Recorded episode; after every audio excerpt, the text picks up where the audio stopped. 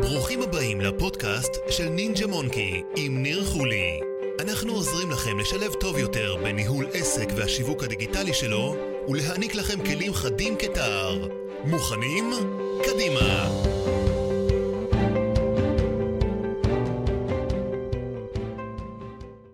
מה זה GTM והאם אני צריך את זה?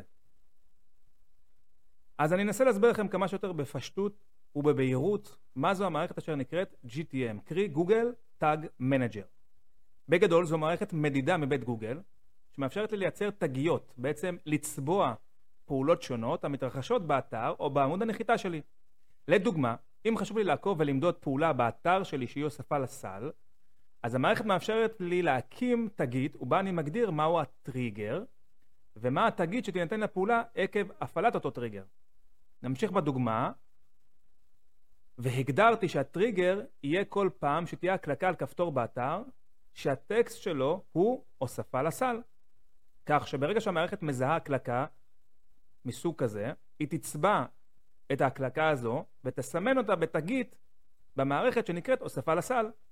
וכך אני כמנהל האתר או כמפרסם על אותו אתר יכול לדעת כמה פעולות בוצעו במסגרת זמן נתון כמובן כי אני תמיד בוחן אה, נתונים במסגרת זמן מסוים ומפה לצאת לכל מיני תובנות ומסקנות לגבי רווחיות הקמפיין, יעילות הקמפיין אה, וכיוצא בזה. עכשיו, לאחר שאני מקווה שהצלחתי להסביר פחות או יותר מה עושה המערכת, אז השאלה הבאה כמובן, שבוודאי אתם שואלים, האם אני צריך או מתי אני צריך להשתמש במערכת הזו? האם אני חייב להשתמש במערכת הזו? אז רגע לפני שאני נותן את התשובה, קודם כל בואו נבין את החשיבות הכללית של מעקב ומדידה של פעולות באתר או בעמוד הנחיתה. כי הרבה פעמים אני נתקל בבעלי עסקים או במשווקים שעושים קמפיינים אבל לא טורחים לסדר בעצם מערך מדידה ומעקב נכונים, ולמה זה חשוב. אז קודם כל, ברגע שאתם עושים פרסום, לא משנה דרך איזה מערכת, פייסבוק, גוגל או כל מערכת שהיא, אם זה לאתר שלכם או לעמוד הנחיתה, אם לא תטמיעו, לא קוד מעקב, אז בעצם אתם תראו נתונים מאוד כלליים לגבי הפרסום. תראו כמה הקלקות היו, כמה חשיפות, עלות הקלקה וכדומה, אבל בפועל זה לא יעזור לכם לקבל החלטות שיווקיות לגבי הקמפיין ומה לשפר בו. וגם לא תוכלו לקבל החלטות עסקיות האם הקמפיין רווחי או לא, כי יש לכם מידע שהוא חסר, אין לכם את המידע הסופי. כי once הגולש נכנס לאתר או לעמוד הנחיתה, אין לכם קוד מעקב שיודע מה הוא עשה שם. שנית, ואף חשוב יותר, ברגע שיש קוד מעקב, וכמובן את ההמרות הנלוות, אז יש לכם יכולת להשתמש במידע הנצבר דרך אותו קוד מעקב ולבצע שנית ואף חשוב יותר, זו היכולת להשתמש במידע הנצבר דרך אותו קוד מעקב ולבצע פעולות שיווקיות על בסיס המידע הזה. למשל לבצע קמפיין מבוסס המרות. להגיד במרכאות לאותה מערכת פרסום שאתם רוצים יותר המרות מסוג פעולה ספציפית. וזה אפשרי בגלל שהמערכת יודעת, כי הגדרתם לה, מהי אותה פעולה שאתם רוצים לקבל.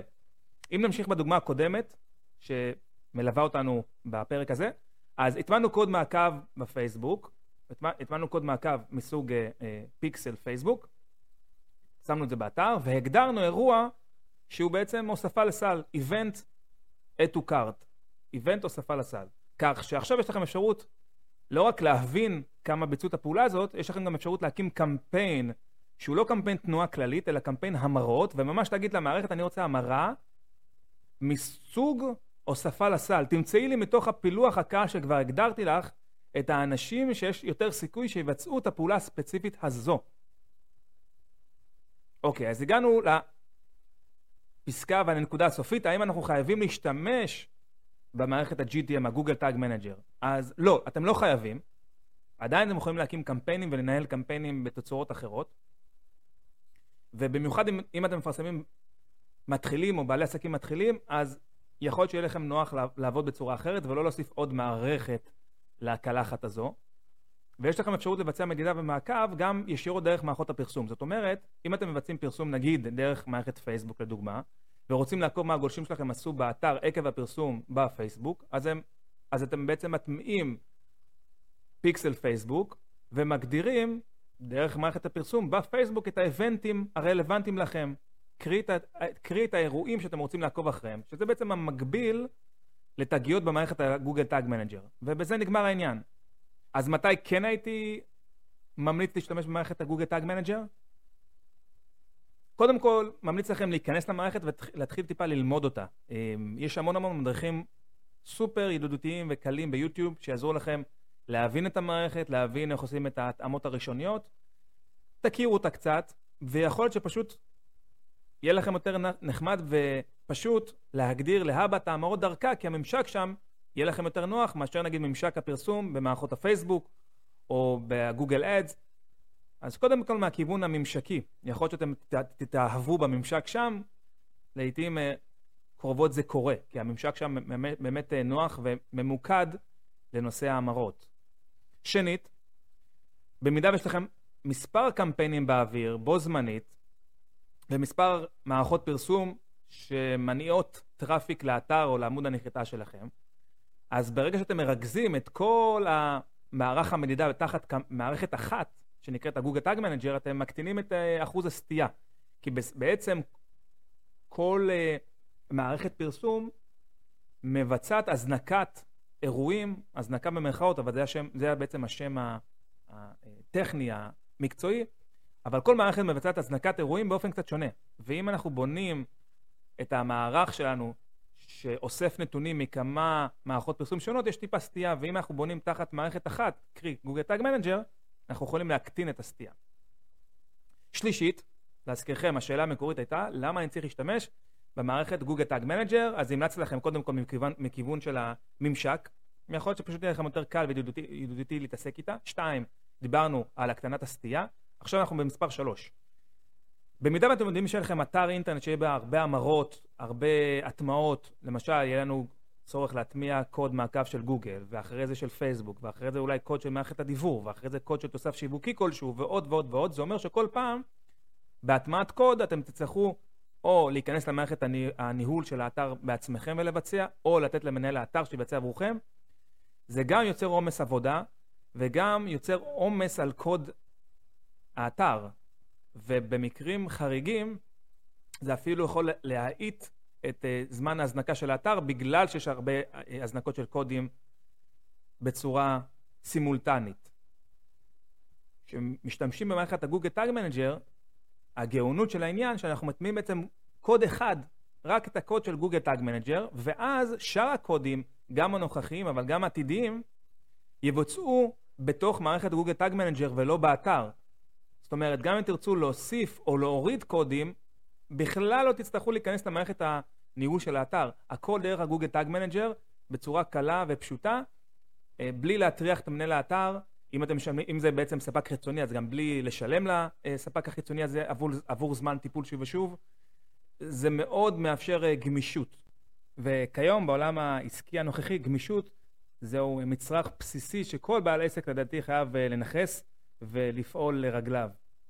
וסיבה הרביעית והאחרונה למה להשתמש ב Google Tag Manager זה בעצם היכולת והגמישות האדירה בבניית אה, תגיות. זאת אומרת, במערכות הפרסום הבסיסיות של, של גוגל, של פייסבוק ובמערכות המדידה שלהם, אנחנו יכולים להקים בעצם תגיות ולעקוב אחרי פעולות, אבל בצורה טיפה מצומצמת. זאת אומרת, הדוגמה שהבאתי כאן בפרק של הוספה לסל זה באמת דוגמה בנאלית ו- ובסיסית שאפשרית בכל המערכות, אבל ב Google Tag Manager אפשר למדוד כמעט הכל, כל פעולה שאנחנו רוצים.